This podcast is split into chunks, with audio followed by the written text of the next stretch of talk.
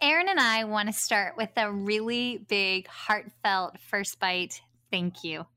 We have been so encouraged by your kind word, your messages, your glowing reviews of First Bite. This has been a labor of love for the last year and a half. And we we are grateful for y'all being on the First Bite journey with us and supporting us because we I mean, we work full time and this is this is a full-time gig on top of it and we do it with joy because we understand that the world of early intervention pediatrics needs evidence in it.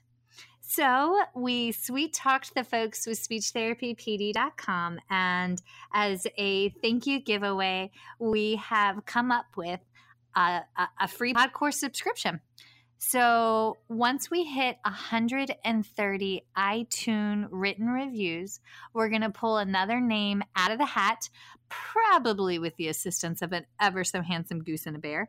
And that person will get a free Podcourse subscription. So, over 175 hours of continuing ed plus 19 new continuing hours each month. And there's a new episode every Monday, Tuesday, Wednesday, every other Thursday, and the short course, nine series long, All Things Ethics with Elise. And that's our way of giving back. So thank you. So please keep the reviews coming. We only have a few more to go, but once we hit 130, then we will pull that name out of a hat. Happy 2020. Thank you for joining us on the journey. And Seriously, y'all rock. Thank you. Hey, so by now, I'm hoping that you've heard about the brand new Podcourse subscription that Speech Therapy PD has rolled out. For $79 a month, you get over 175 hours of ASHA continuing education with 19 new episodes a month. That's fantastic. Well, they want to make sure that you also know we have a brand new coupon code. So the coupon code is F as in first, B as in bite, followed by the number 20. FB20. And that brand new coupon code will give you $20 off the Podcourse subscription.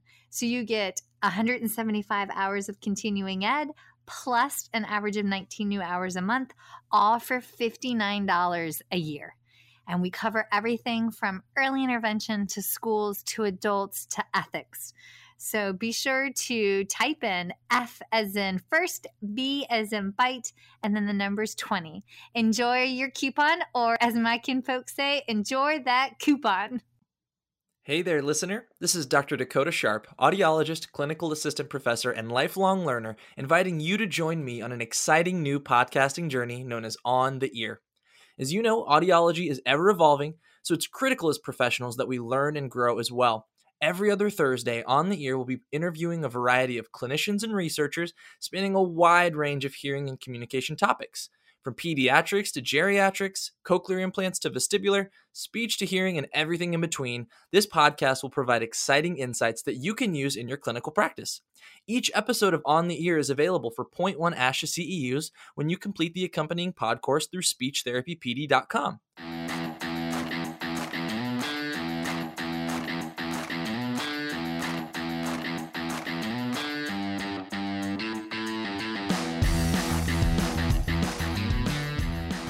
Hi, folks, and welcome to First Bite Fed, Fun, and Functional, a speech therapy podcast sponsored by SpeechTherapyPD.com. I am your host on this nerd venture, Michelle Dawson, MS, CCC, SLP, CLC, the All Things Peds SLP. I am a colleague in the trenches of home health early intervention right there with you. I run my own private practice, Heartwood Speech Therapy, here in Town, South Carolina and a guest lecture nationwide on best practices for early intervention for the medically complex and fragile child.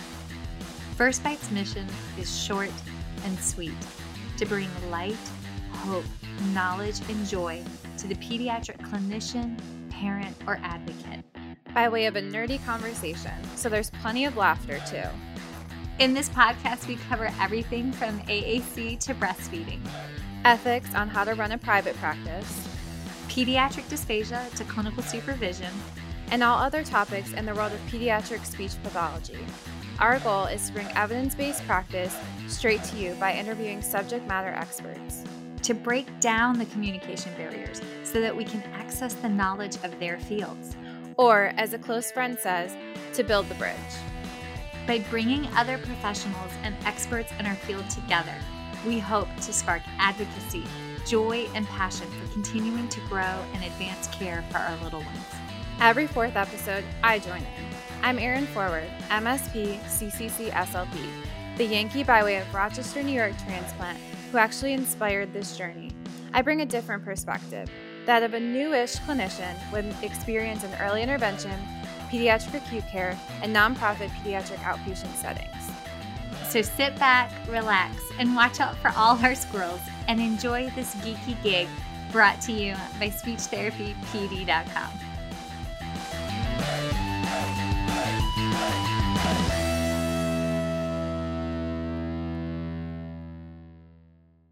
All right, so today I get to take a page out of the fabulous Miss Erin's book, and I get to be the third wheel. Y'all, our Erin has laughed and said she is the perfect third wheel, and Christian and I and her best gal pal Sam and her fabulous husband Michael can 100% attest to that. But today I'm going to practice what I have learned from her and be the third wheel to her and the delightfully passionate and equally talented Allison Smith, MS CCC SLP also known as the EI.teletherapy on Instagram. And I just learned that you don't have to say the at symbol in front of Instagram handles. So I'm now slightly cooler. And y'all, we're going to talk all things evidence based practice for pediatric feeding disorders. And I am thrilled about today's episode because this is what we do best. We have nerdy geek chic questions. We chase down the answers and then share it with joy and laughter unparalleled. So, ladies, huzzah.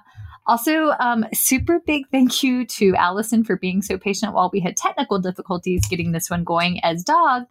Because y'all, she should have been named Cat. She somehow managed to pee on my husband and the laptop that we were about to record on.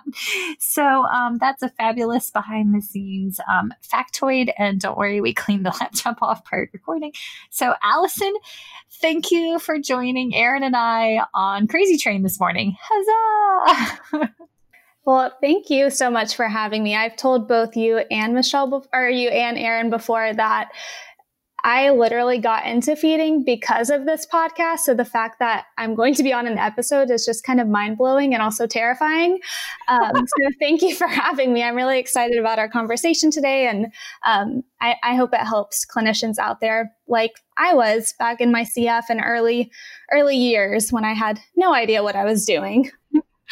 Okay, well then t- talk to us. Tell us a little bit about you. You're from. I know that you're from Texas, but like, how did you get into speech therapy? Give us the backstory.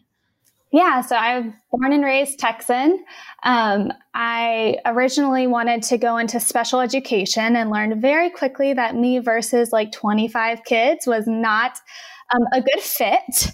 So I, I wanted something that was more one on one, where I felt like I could kind of tailor the needs of the child to what I was doing. Um, so I was told about speech pathology, but was always told I would never be patient enough to work with um, kids who had really severe medical needs. But I was like, you know what? Like, I can do it. I love science. I love language. Um, I love helping. So I gave it a shot, and and here we are. I started in private practice that was really big on, you know, tongue thrusts and chewy tubes. And I just never understood why we were doing that because, you know, my grad school had always told me, and you say it too, like non speech oral motor exercises do not help swallowing and speech. Um, yes. For the people in the back, throw away the plastic tubes. Yes. so I was like, I don't know what I'm doing. I don't I don't feel supported. So I switched to ECI, which is early childhood intervention in Texas. Uh, I guess EI for everyone else. Um, and there I just, you know, I was kind of on my own island. So I went kind of went from one extreme to the other where I had absolutely zero support, no one to mentor me. So one day, Theresa Richard, who does the Swallow Your Pride podcast, she said, you are not a tree. You can move. And so I quit my job and I moved halfway across the state and Texas is really big. So that's kind of a big deal, um, to work at a children's hospital for 13 weeks and essentially force the NICU and inpatient SLP to train me in everything she knew about uh, feeding and swallowing and kind of did my own research on the side. Um, and now I'm back at early intervention and yeah, that's, that's how I got here today, I guess. I love this so much. I love how brazen and bold you are. That's beautiful. Okay. So then I'm going to sit back and um, ask the questions and um, and try to behave myself. How about this? Okay. So um, what exactly is evidence based practice and how do we make sure that we are doing it correctly? Dun, dun, dun. That, yeah, that's the question of the century, right? Um, so, just per ASHA, evidence based practice is the integration, and I feel like there needs to be an emphasis on that word integration of clinical expertise, evidence, and the client, patient, caregiver perspectives. And I feel like sometimes the problem that we run into is we just go to that clinical expertise side of the triangle and we don't consider the other two sides. At least that's what I've been seeing a lot on social media and just from my colleagues that we are really just thinking about our own experiences and oh well i saw my supervisor use chewy tubes so now i use chewy tubes and that's my opinion and that's what i'm going to do even though there isn't any uh, external evidence for that, and probably not much internal evidence.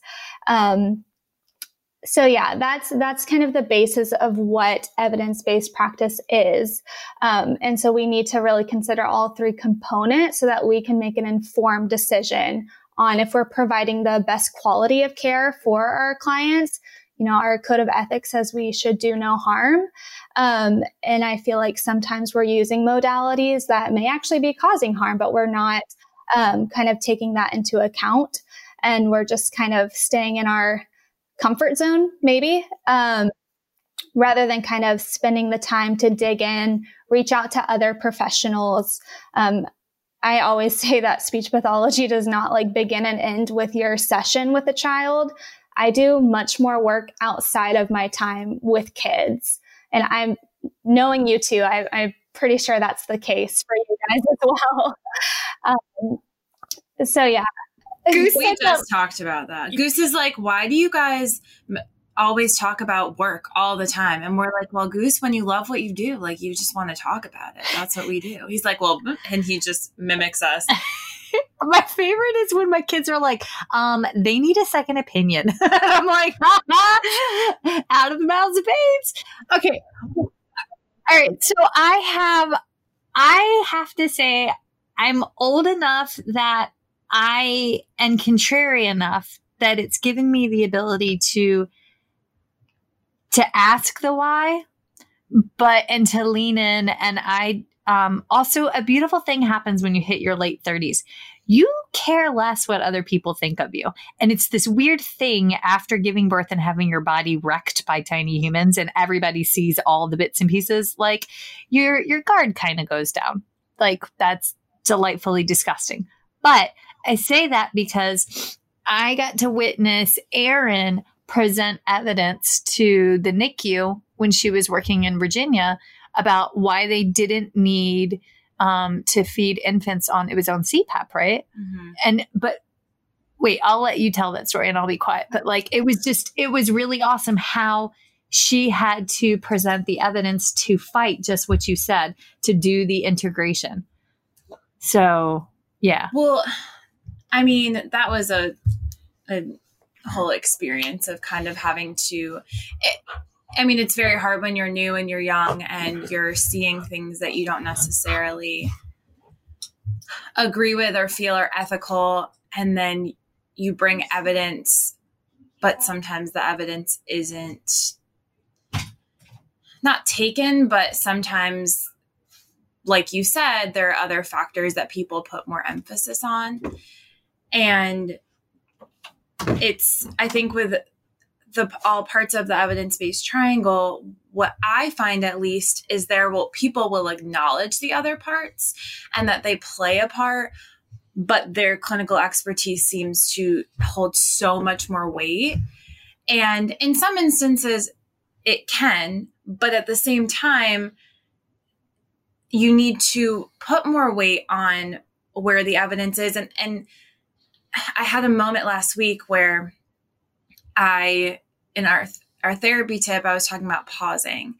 And I was like, I think the reason why I have such a hard time with that is because I want to feel like I always have an answer, or I'm always doing something, or I'm always giving this patient value in our sessions or these families answers. But sometimes it's okay to say, I don't really know, and I'm going to find out for you. I don't know. I have a few kids right now that are just really hard cases to crack. And I'm like, this is what I'm thinking, but I'm going to make sure that we have the best plan of care because there are things I could do with them that I know are treatment strategies that could maybe work, but part of my gut is telling me this isn't right for this kid. And so it is taking us a little bit longer to get to the appropriate treatment plan for them. But I'm just trying to be honest with this family and also taking into account what they need because my clinical experience with how I've treated other patients might not necessarily fit for them. Yes. Yeah, I love that. And I think it's also good to point out that the the weights on the triangle, it's going to be very rare that they're always going to be equal, that it's just going to happen to come out to be equal. So there is probably going to be one side that is more heavily weighted and that's okay. It's just, you know, saying that we are taking in all three sides and making it a collaboration um, to come to our treatment plan. And I, I love that therapy tip, Erin, because I think that's something we don't do. We don't say, Hey, I don't have the answers. Let me go find out. You know, I, this is a different rant, but I sometimes feel like speech pathology is like, Hey, this is a really good career if you want to have kids one day and it's really flexible and you could do part time eventually. So, and play with the laminator. Yeah. yeah. That's like people get into. I had this conversation with a, uh, a faculty person mm. this week. And they were like, I really think that some of these students think we can just play with laminators and colored pencils. And I'm like, well, that's what they see on a lot of social media. So mm, you're yeah. not wrong. well, and to kind of really tie that into evidence based practice, those products on teachers pay teachers or whatever, who knows if they're, if those are evidence based? And so, kind of, what are their resources that they're or references that they're using to make those products? Like, yeah, they're super cute and maybe engaging, but like, what strategies are you using? Um, but I don't deal with language because ew. So oh my god, I love you so much. Yes. Somebody was talking about higher level syntactical something or another. And I was like, you lost me at higher level, friend. So like I went downhill from there. Okay. All right. So then how all right. And Did I'm we answer that question? No, I feel like there's no. there's the, we okay. we got to we got to pull that apart. Okay. okay. So one of the things that I circle back around to is we are charged with finding the evidence, right? But like, y'all, I am drowning most of the time in my workload. So I, I am trying to, in my new hat, take care of students and simultaneously still run a business and eval and treat and set up a pediatric feeding clinic right so i'm i'm still doing all the things it's it's hard to find evidence the easy part is to scroll through social media at the end of the day. However, I know good and all the fun four letter words that that is not appropriate. So where how do we tease out what is evidence based and where to go for evidence based? Yeah, so I think it's tricky whenever, you know, for example, I don't work in like a big hospital system, so I don't have access to all the fancy databases. Um, but there are still some things that we can use and kind of, I'm just going to go through kind of the steps of evidence based practice. And this is all on ASHA's website. But I just don't think we use it. So I'm gonna I'm gonna talk about that now, and then we can um, discuss kind of where we find the evidence, if that's okay. Perfect. And okay, can you cool. can you tell us what web page do you have the web page link for it? Y- yes. I, can I send that to you or do you want me to say it out loud right now? Um, both. Cool. Okay. It's like, uh, mm, okay, let's find it. Honestly, I d- okay, here we go. asha.org uh, slash EBP. Perfect. Thank you. Makes sense, right? it's, the tricky one right there. That one is. it's going to be easy to remember. All right. So, step one is you have to frame your clinical question. And they recommend using the PICO framework, which I really enjoy because I'm a nerd. So, um, it stands for population, intervention, comparison, and outcome. And I feel like that's just a fancy way to say um, how we form a question. So, for example, it could be in infants with dysphagia, is Gelmix or cereal best for thickening breast milk? Um, so that that's kind of an example of how you would use that framework. And I feel like in the beginning of your quest, you might not have that comparison piece if you're brand new to, let's say, thickeners. So you might just say, um, in infants with dysphagia, what thickeners are um, appropriate? And then after you dig into the research, then you'll figure out, oh, well, in infants, I can use Gelmix, I can use rice, I can use oatmeal. And then you can kind of narrow down your questions as you go. And then step two is gather that evidence. And this is kind of what we were talking about earlier. So, how do we get access to evidence? Um, and I feel like this is when a lot of people um, kind of have beef with ASHA is, you know, they say, oh, well, you want us to have the evidence, but we're not given access to a lot of it. Um, but I, I would argue that ASHA does a pretty decent job.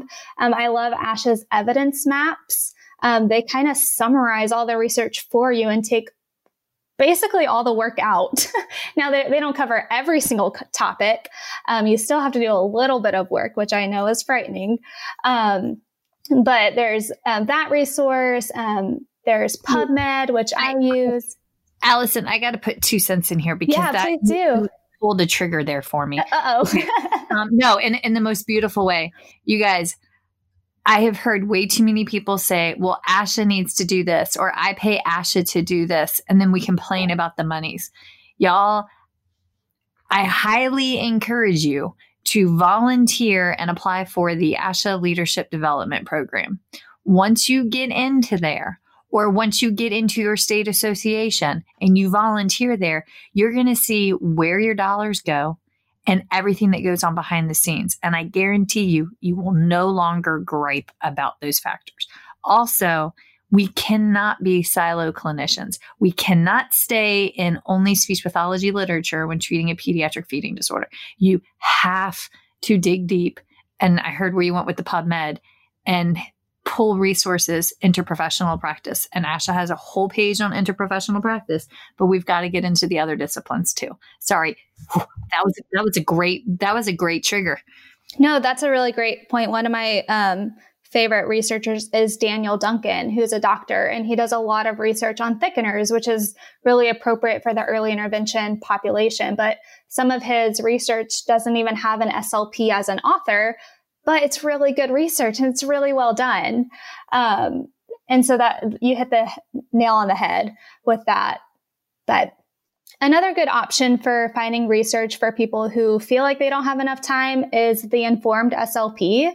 Um, they kind of again summarize all the evidence for you. They have a team. They have a pediatric feeding and swallowing specialist on their team. Um, so that's another kind of good resource. And one more is Unpaywall.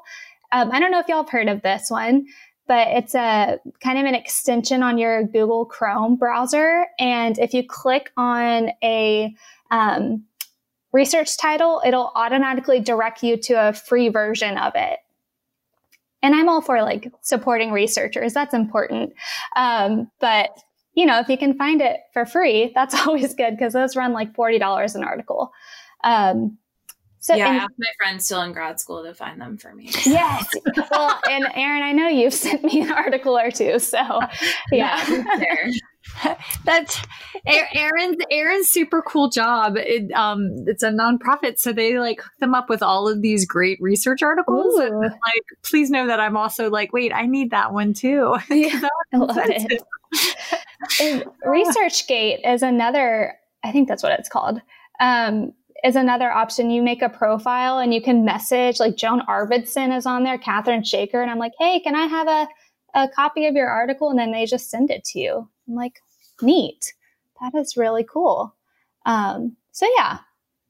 All right. So I think this is the biggest part. So step two is gathering the evidence, but what if you can't find evidence? What should we do? Um, so the first thing is maybe reconsider the question you're asking. You know, if I search chewy tubes and I don't find anything about chewy tubes, then maybe there's no evidence on chewy tubes and maybe I su- should search for something different. Um, another option you could do is consider research from other populations that are related. Um, so I always try to keep up with what's happening in the adult population as well, just because although pediatrics does have some evidence, sometimes we do have to kind of extrapolate from the adult adult population. Um, it's really hard to get IRB approval for pediatrics because we can't intentionally withhold a treatment from kiddos if if we think it might benefit them. Um, another thing would be find an alternative treatment and then the last option is you could, and I think this is where people would be like, see, I'm right. You can review and analyze your internal evidence that you've collected to find patterns that may guide your clinical decision. Um, so I think that's one where it can get kind of sticky because I wouldn't trust my internal evidence to um, be well documented enough, probably to base important clinical, new clinical decisions off of. Um, so I, I want to know what kind of data these people are taking that they are so confident in. I don't know, data collection is an area that I need to grow in for sure. Um, uh, but I'd like to hear y'all's thoughts. So, if, what what if you can't find evidence? What what do you do? I think what's cool. I mean, I've been lucky enough to be able to use other people's internal evidence as well. Mm-hmm. So like your mentors, being careful with that, I think, um, because, and I use it more to just bounce ideas off of people because maybe they can help.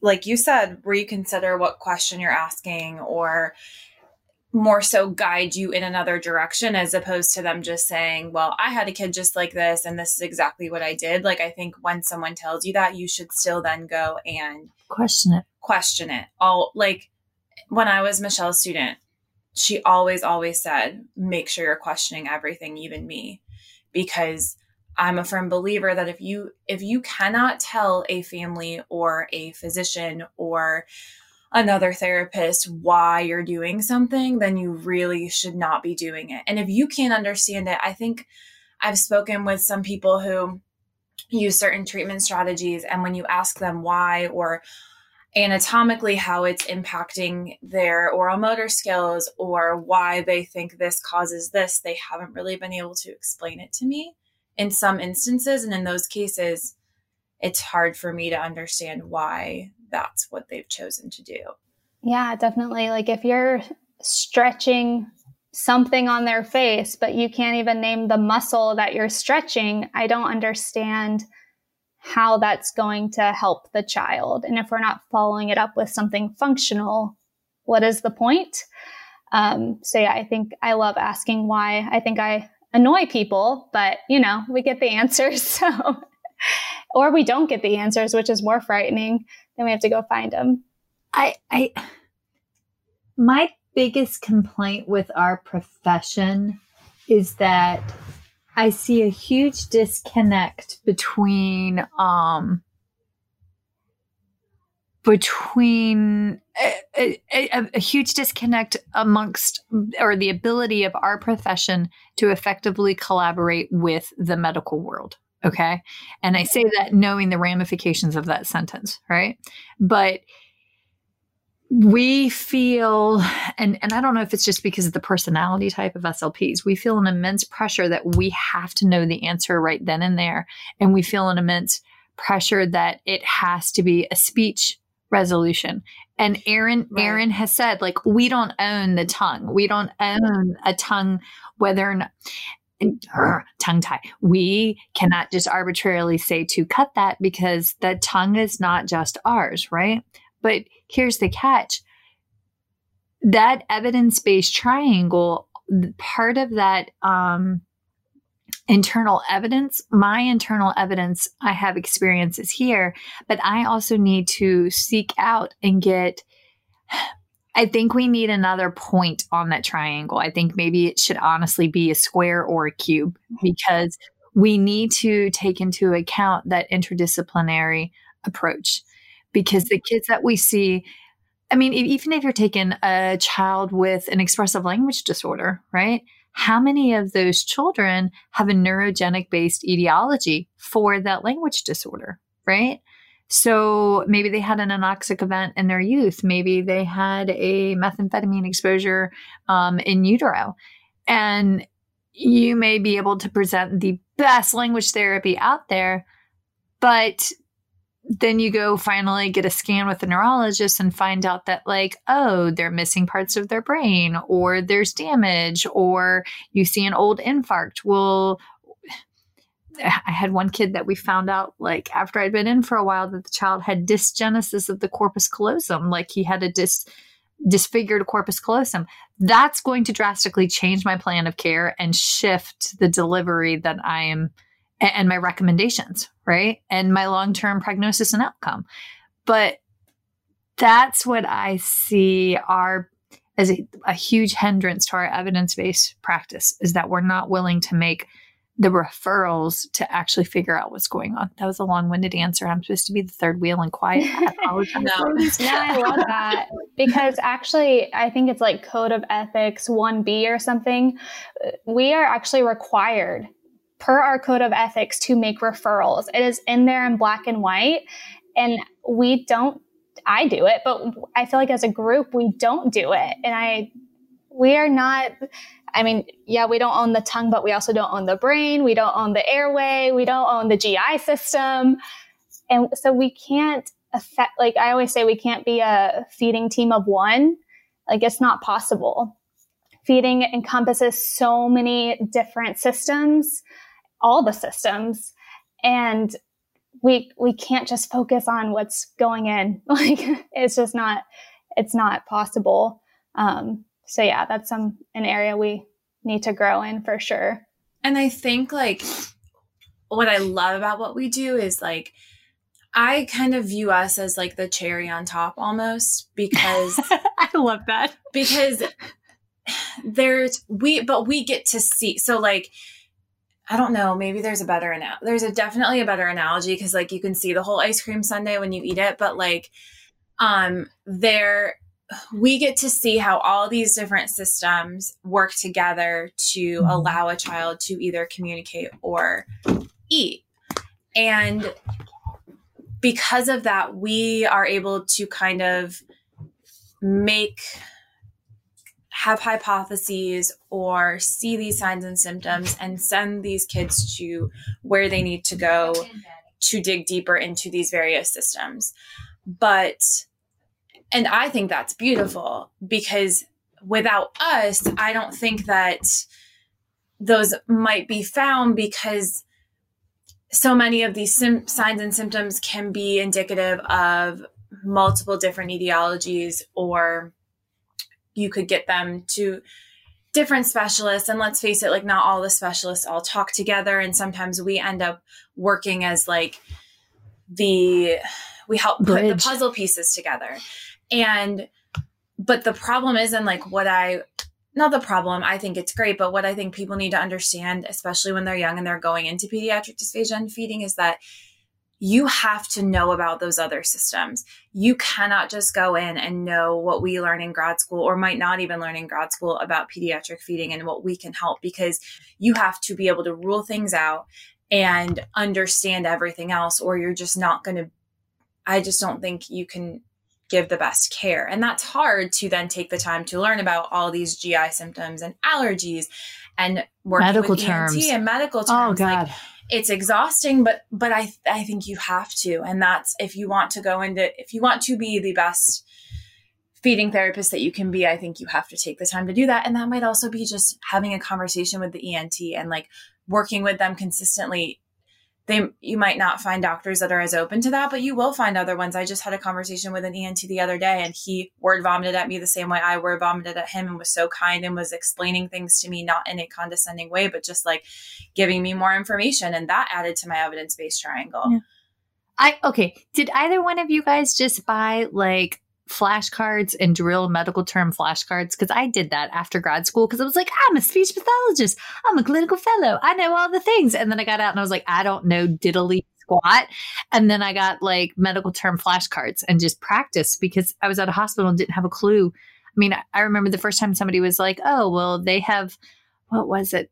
Um, uh, renal failure due to something or another. And I was like, what's renal failure? And the doctor looked at me and I was like, I'm not going to ask that doctor questions anymore. I don't do flashcards. But then when you're in the NICU, you realize there's all these um, acronyms for everything of prematurity. Like you, there's just a whole other acronym list. Oh my God. Okay, wait. All right. I got to be the timekeeper. I got to be the bad cop. Okay. We've drilled this. So, bottom line, folks, maybe don't trust everything you see on social media. Maybe trust, maybe remember the source of the stuff that you see on social media because people create pages to maybe sell products, maybe sell opinions, um, or to hear back from themselves. So, um, well, we also have two more steps. yeah. Okay. Step three, and I, I I feel like I keep saying this is the most important, but I think this actually might be the most important is that we have to assess the evidence. So, how can we tell if a research article is good or not? So, we need to take into account the study design. Is it a single case study? Because that might not be as impactful as a randomized control trial where you have you know, two separate groups. Everything is really planned out and controlled. One group gets the treatment, one group doesn't, or there's multiple groups. Um, is it a longitudinal study? Is it a retrospective study where we're looking back? Um, so just kind of considering the level of um, validity, I guess, of the study um, to see if it's good. I feel like well, another thing that I, I think maybe if we can't, if we have time to dis- discuss, is kind of how many research studies are necessary to start trumping your clinical opinion. So if you no, haven't, I like tell me that. I, I well, I would like to know too because I think that's what's really kind of making me scratch my head lately. It's like, okay, you're saying you have this clinical opinion, you have this internal evidence, but we have seven really well designed research studies right here describing something completely opposite of what you're promoting. So at what point do we start to take that over a random expert on social media. You know what I mean? Emotional maturity, emotional intelligence. No, truthfully, I think that's, I really think it drives down to that. When it is hard to have, it is hard to grow in today's age with respect to emotional maturity when we live in a society that this looks cute, this feels good, do this, right? So then when you're presented with the bare facts of a well constructed and excellently executed um, research study to then take that information in. But that correlates to the individual clinician's emotional intelligence and if they are ready to take that next step up. And that's a hard pill to swallow. But if they're not ready for it, then we can't force them to grow, which is. There's also culture. I mean, like Allison, you were saying where you were for your work culture. Yeah, work culture, I think plays a huge oh. part in that because I think you get into these situations or um, work teams where peer pressure. There's peer pressure, I think, is huge. And you end up feeling like if you speak up, that I hate to say that there are like there's I've just been a part of negative environments where when I have spoken up about disagreeing or having different clinical opinions, it was met with wasn't met very well. Yeah, I remember. I remember those conversations afterwards. But you're right. I mean, that is if you're in it, if you are blessed to work in a situation where by presenting functional evidence and a great research article, it's met with, oh my gosh, can you send that to me? I mean, like we just said that, like, oh, Erin sends us great research articles. Like, how cool is that, right? But um that's Wait. what it's like where I am now. I yes. mean, we have journal articles every week and we talk about evidence and we bounce ideas off of each other. And if someone has it, if we're doing something and someone has a different experience or just read about something, like we talk about it and we discuss it and there's trust. But I think that can also play a part. Yes. But then, like Allison said, she changed her whole life to chase that. And y'all, that's what you have to do. I mean, you may not have to move across Texas, which is basically like moving across a whole different country because Texas, you could fit like several countries in, but like, but that is, that is the ultimate leap of faith is how cool is that? Yeah. Well, and like for those who are on pediatric dysphagia island right now, you don't have to be a part of a work environment that does like Erin seems very blessed to be in a work environment that has, you know, weekly journal meetings, but you don't have to have that to be able to grow. Like reach out to people that on social media get different perspectives. Like I've met these two wonderful ladies through social media, which just blows my mind.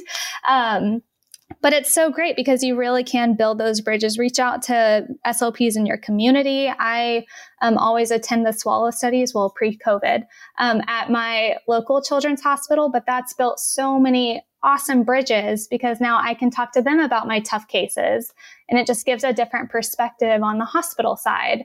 Um, so there's a way to grow even if you're all alone or it seems like you're all alone. You're, mm-hmm. You really aren't. Yeah. Mm. You mentored you mentored one of my students. And how cool is that? Like I was like, "Oh, you're in Texas? Oh, well you need to talk to this amazing EI Texas lady." And um but like that's y'all that's what we do for each other. You set your you set a coworker's crown straight. And not the crown that you color with, but the one that's on your head. And I use that as the same for word for the same for both. okay, we have one more. But yeah, so just to touch yeah. on uh, kind of assessing the evidence. Um, so you want to do the, you know, consider the research design. And then we've already talked about it, but looking for biases. So are there any conflict of interest with the authors? So is the first author about this? I, I don't know why I keep thinking of tongue tie, probably because that's just on my mind. Um, if there is this one case study about tongue tie that's showing that, yes, we should cut the tongue ties, but if that first author has written five different books on tongue tie and teaches a CEU course about tongue tie, maybe just take that into consideration. There's also publication bias where um, only data that is deemed I always call it like sexy research, like a big, like groundbreaking um, study. Those are the things that are going to get published. So things that have like a null or a negative finding um, may not actually be getting published. So just another thing to consider. All right, step four, the biggie, make your clinical decision. ASHA is all about the acronym. So they use the acronym DECIDE here. So the D stands for defining your clinical question and going through steps one through three. We've already done that. E is extrapolate the clinically applicable information from the external evidence. So that is the evidence that's been published, nothing that you've done yourself. And again, um, like I said earlier, I follow a lot of what's happening in the adult population because there are some instances where we just don't have that research in the pediatric. Um, for example, like the pillars of aspiration pneumonia. Um, so kind of okay well it makes sense that oral care is important i should be doing that with my pediatric clients um, I incorporate the needs and perspectives of your client and or their caregiver. So if a mom um, really wants to breastfeed, like how can we support her with that rather than just saying, oh, breastfeeding's not an option, sorry. Um, D, develop an assessment or treatment plan by bringing together the three components, which we've touched on quite a bit. And then E, um, evaluate your clinical decision. So I think this one's really important is that you're supposed to use a trial period. So you've done all this research, you've found your uh, treatment plan, but we're not stuck with that treatment plan forever. If you try it for four to six weeks or however long you deem necessary and no changes happen, maybe go back to step one and see if there's something else that you could be doing. Um, and I think this is where that do it. Christmas. Erin and I are both like, oh my God, because do you know how many times, like, how many of you have been the second or third or fourth or fifth speech pathologist and all the predecessors did the exact same thing? And then you walk in and you're like, well, we got to skin this cat different. But like that reassessing what you're doing and the absence of change. Right. And to the point when you talk about like the part of evidence based triangle with like caregiver and family, like having those conversations with those families that have worked with other therapists. What were you working on before? What worked? Why do you think it didn't work? Why did this not work for your family? What, you know, that can help your evidence based tra- like that can help your treatment plan to know what didn't work with them in the past too Yes, definitely. I always ask, you know, getting medical records is always an adventure in early intervention, um, but I, I track them down. So, but until I'm able to track them down, I always ask, like, hey, what have what have you already tried? What did you? How did you feel about that? Did it work? Did it not work? Um, I did a feeding eval yesterday, and I was like, oh boy, well, it makes sense why that didn't work. Um, let's try something different. And then you could just see the look of relief on this mom's face of like, wow, we tried this vibrating stick for four months and nothing changed. And I'm like, yeah, well, I, I can see why. I'm like, well, I'm not going to use any vibrating sticks. So, um, we're going to we're going to do something completely different and i explained exactly what i was doing exactly why i'm going to be doing that I asked her, hey, do, do any of these pieces not work for you or for your family? And we were able to create a plan together. And I feel like sometimes we talk at our patients and we tell them, hey, you're going to do this. Hey, you need to do this three times a day, 10 times a day, whatever. And we don't collaborate with them. Even though our patients might not be able to make decisions for themselves, we need to include the parent in the decision making process um, and kind of give them the pros and cons of of all these different treatment options and let them be an active participant. Yes. Ugh. Yes. We're just pondering. We're, we're just both of us are lost in our thoughts over here. We're like total silence. I'm thinking, how many times have yeah have we incurred? Y'all, a child may not verbally be able to give you feedback, but their actions, their behaviors, their um, uh, their facial expressions, though their nonverbal communication is in itself the feedback that you need. So if you're going at a kid with a vibrating stick and the kid is arching and turning away or turning their head and crying, have somebody come at you with a vibrating stick towards your face and tell me how well that turns out for you. So, yeah. um, yeah. Wow, we got we got preachy. Well, I also like feeding is. I was having a conversation with someone the other day, and like OTs and PTs, I feel like can work on whether they're working on like my roommate um, specializes in hands. So she'll have the patients do certain activities in the session to work on grabbing them in a certain position or making this certain movement with their hand. And they may not love the activity or what they're having to do but they're going to go home and they're going to have to reach for that toy or they're going to like go for something but some of our kids like they're just not going to go home and eat.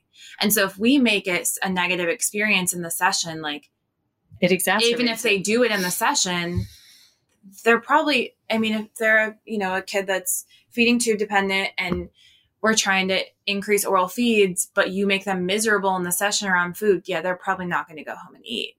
But so i think we also have that challenge where like we can't just i mean we're not just going to shove food in kids mouths you have to be very careful about how you handle it. it's that. consensual yeah, yeah, exactly. There's yeah. a huge psychological component to meal times and feeding. You know, it happens so many times a day. And if, you know, a quarter of your day is spent in a high chair strapped in, miserable crying, um, the next time you're strapped into a high chair, it's probably you're probably your arousal levels are going to increase from the get go, and that just doesn't facilitate good eating. Um, Yep. Well, I also, and this is rant, not kind of random, but like I've been on a big kick with a lot of my friends talking about like um, diet culture and just the our own experiences with food, just from a not children with special needs, but you think about your experiences with families and your experience as a child around food, and I I'm more cautious about a lot of my patients and their awareness because you can then facilitate not just a pediatric feeding disorder, but like and what it would more be called like an eating disorder from yep. like not met, but that psychological standpoint in the future if like you're not careful and they're probably at a much higher like cognitive level to understand the stress that the family has on food with trying to get them to eat and and different things like that. So i think that's always important to keep in mind. And and it's amazing what kids pick up on because I'm watching Goose will you know he's seven now right? So we'll make comments well you can you don't we don't purchase that. We don't buy that because he'll will walk down the soda aisle. We don't have we've never had soda in our house. And he goes well we can have junk food at grandma's house because grandma keeps the good junk food. But like he's already associating those health choices and and the language around the food um, at, at, at, at, to me, a really young age, but he has heard us talking about healthy food choices since he was a kid, like a little mm-hmm. guy. And our pediatric patients, that even though they may be nonverbal, they're still picking up on that. Definitely. And I always, you know, parents are doing what they feel necessary. If you have a kid that's not eating, that's really stressful. And I, I I'm not a parent, but I I've seen parents who are such awesome, great people, and they've been shamed by pediatricians or GI doctors, whoever, to, oh, you're not trying hard enough to feed your kid. That's why they're not eating. So then we kind of get into force feeding. And then, of course, as speech therapists, we're like, ah, why would you do that? That's horrible. But they're doing what they've been told is correct and they're just trying to help their kids. So I, I feel like I've also you know, over the last year, just trying to shift my, my mindset of like, what trauma is this parent experiencing also to, you know, present these behaviors. It doesn't make them a bad parent. They're just doing what they feel like is correct. There's there's growing evidence to support PTSD for parents of special needs children. And and that is we've got to do an episode on that. We got, we mm-hmm. we need to cover that in and of its own right. But I say that because um that's where within the framework of our evidence-based triangle when we're taking into consideration the patient caregiver aspect that's where we need to pull in psych. The child may not need psych and counseling or psychiatric help but the family may need it. Because if that piece of the triangle which i really think should be a cube um, is crumbling then we can't, then they're not at a place for healing to actually implement the evidence based um, treatments that we want to share and put in place because they don't have their is it the Maslow's scale of hierarchy hierarchy? yeah they're not at that level where they need to be. Yes. Mm-hmm. Yes. Well, and Michelle, I think that that third triangle piece, the clinical opinion, I think it also includes expert opinions as well. So I feel like that could encompass, you know, if I don't personally have um, experience with this, like I can go and seek out an expert opinion and that can fill in that, that side of the triangle. So I, I feel like that could, you know, go off of what you're talking about. Um, yep. So but I have one question for you guys, if I'm allowed to interview y'all. Oh God, is that a thing? Yes. so, if something is ASHA approved, does that make it evidence based? Um, no. no. Wait, ta- was I talking? Who was I talking to about that? I literally just had this conversation with a coworker really? about how it is. I think people do assume that if they can get CEU credit for it, that it must be completely evidence based. And I think that leads to people being sometimes misinformed. Uh, um, my internal five year old Theodore Boo Dawson answer is to stomp my feet and yell from a mountaintop no. However, that's not the professional response. Um, so my concern is is that I don't I don't know the approval process for each individual CEU, right? But every single course that's submitted, we have to um, submit um, measurable objectives. We have to include who we're interviewing. And the problem is, um, some of the CEUs are not vetted. Some of the coursework is not appropriately vetted. Um, and then for a litany of breakdowns, right? I mean, a litany of breakdowns.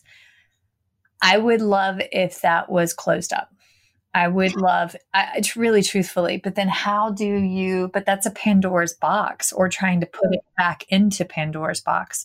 But, um, yeah. Yeah. So I actually just went through the process of getting, and I think Michelle, we had a brief like phone conversation about it. But, um, yeah, I they sent me the application. I put how many hours I wanted it to be for. I submitted like my time ordered agenda and my learning objectives, sent my money, and here we are. I'm an ASHA CE provider. They didn't, I offered, I was like, oh, do you need to see my PowerPoint slides, my reference list? Um, do you need to see that I'm capable of teaching this course? And they're like, no, we're good. It's like, interesting. But I'm glad I went through that experience because I mean, I know that my material is evidence based because I I'm so passionate about that, but it's made me really look at CEU courses a lot differently. Not that I'm not going to take them, obviously, but just with a more critical eye. And I think that's really important for us to question the instructors. Why are you using this? Why are you recommending this? Even if you're considered an expert, um, looking up the references yourself. You know, you can add 500 articles to your reference list, but that doesn't mean you used any of them. Um, mm-hmm. So that is something that I have said at the beginning of all of my long lectures. Fact check me. Trust, but verify. It's it's it's a great line, but trust the person. But you do need to then turn around and verify that the um, materials that they're presenting is accurate and that the references are cited. If you okay, I'm just going to go ahead and put this out there. When you get on Facebook and you join a pediatric feeding group and you're on the Facebook forums, um, uh, and to go back to circle around what we said, people that have created those Facebook groups, I mean, they're trying to sell you a product. They're trying to, um, not all of them, but a fair few of them are, right? So when you pose a question to some of those, some of those forums, some of those groups, you're going to get a biased opinion based off of those that are in there. So you want true answers, then that's where you join your ASHA. That's where you pay for your SIGs and you post your commentary on the ASHA threads because the greats in our field will answer your questions on there for free. And it is verified and the and ASHA has like if you post a question on the SIG 13s, um, the um, SIG 13 review boards will actually follow the and verify that the answer that's delivered is accurate.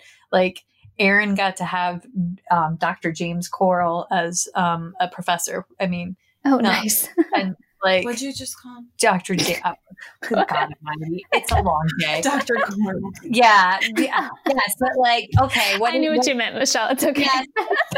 oh my God, don't pee on the laptop. I'm fighting for life today. Okay, but like he, but they answer that information so that you know that it's accurate but if you ask a question and somebody can't give you a random an, a randomized control trial and they can only give you a single subject or a single case study, and they're basing an entire I mean that's that's worrisome, right? That's rar. Yeah. Rar. Uh, Catherine Shaker is really active on SIG 13, which is great for infant feeding, but she is so giving with her time. Um, I'm sure you've seen her responses on there, but she'll do like five paragraphs. Um, and it's just really awesome to kind of, you know, get that expert opinion from the source and an expert who has research to back it up. Um, so that's that's how when Erin and I saw Joan Arvedson talking live and like we like super cheeseballed and got our pictures with her afterwards. And like she was just so so willing to share and like do you have a question about a case? I'll answer it right now. And this is after she had stood up and talked for like three hours and we're just like huh? I mean but again she also has it's one of those individuals that has participated in the research and presented the research. Yes. Okay we're gonna have to have you come back for a part two because i'm sitting here looking at the questions and our last two questions of um, what are the exercise principles we should keep in mind and how to implement strategies in EI? Fred, we did not get to this. we got through question one, but, I, but, this was good. I think it was yeah. important. Um, so yeah. yeah.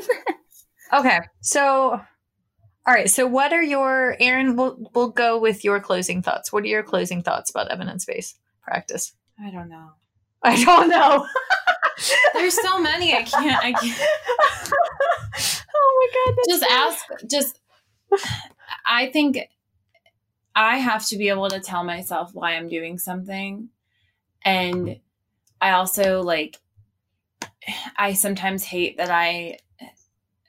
Not. I'm not anxious, but that I.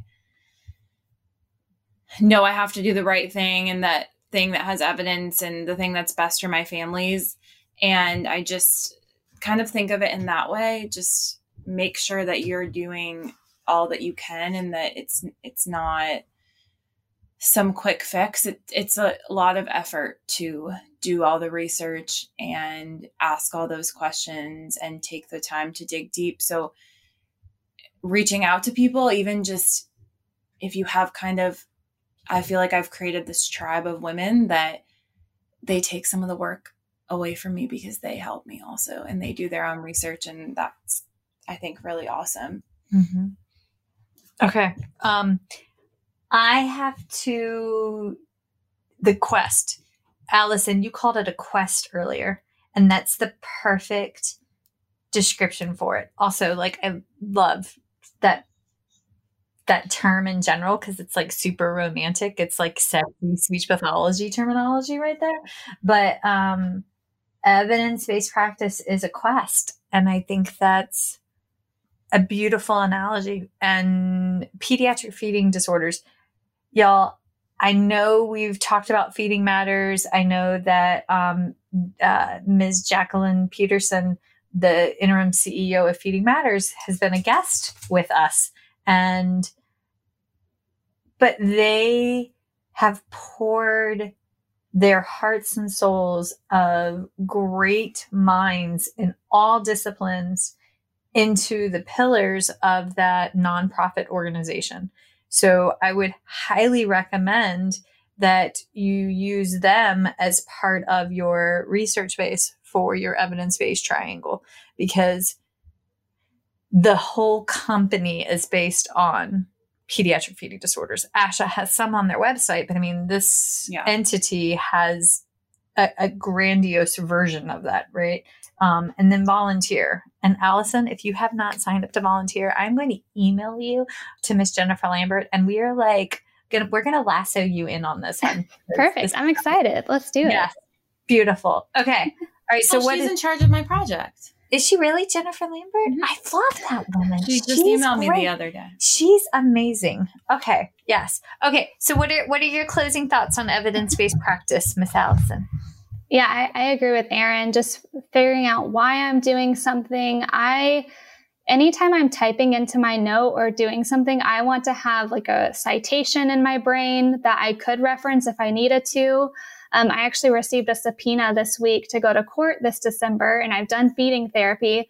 but I'm not anxious about it because I know every single thing I did with that child had a purpose.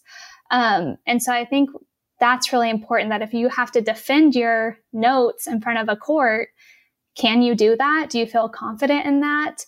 Do you have someone who could grill you on what you did and you you can stand up for you know your thought process and your clinical thinking um, so i think that's just that critical thinking aspect I, pediatric feeding and swallowing is not a cookbook we don't have a recipe for each kid um, so just using your brain which i hope that doesn't sound mean but um, just taking in all the information and forming an, an informed opinion Huh, this was great. Thank you for doing this. Okay, now a couple of thoughts. One, Allison, you just created a CEU course. So what is it? Where is it? How can people sign up to take a peek at it? yeah, so I um created a course for assessment and treatment in the early inter- early intervention population. Um, it's all evidence based on every single slide. I put a citation of where I got the information from, um, so you don't have to do any guesswork. And I I just give it for programs who contact me. So if your program is interested, or if y'all want to launch a feeding program, I would be happy to present via Zoom at the moment. Um, so yeah, you can email me or find me on Instagram if you if you're interested in that, and I would be happy to uh, mentor your team or mentor anyone that contacts me. I'm um, I've had so many people along my journey mentor me for free, and um, so I I just want to give back in any way that I can. So love this. Yes, I love this. Thank you. And then Erin, can y'all can i let the bag out of the journal club yet or do i have to be quiet on the fabulous journal club support team we'll we'll wait on that one we have to wait okay well i will i'll, I'll tease it then there we're going to set up a um, a nonprofit um, support for a journal club to help um, fund individuals getting into um, registered dietitian evals and interdisciplinary um needing financial support for all the things. All the things. And it'll be um, a fabulous, fun way to discuss great journal articles together. Um, and no money goes to us, all the money goes directly to the nonprofit to um, help pay for kids. Um, but we will have the name of that and the logo here I guess within the next couple of days. I'm impatient. I want to do good in the world. Yay. okay, so all the fun things are happening. Okay, so um hold tight, Allison. I have to switch this over to questions really quick. Okay. Sounds good. Feeding Matters guides system wide changes by uniting caregivers, professionals, and community partners under the Pediatric Feeding Disorder Alliance. So, what is this alliance? The Alliance is an open access collaborative community focused on achieving strategic goals within three focus areas education, advocacy, and research. So, who is the Alliance? It's you.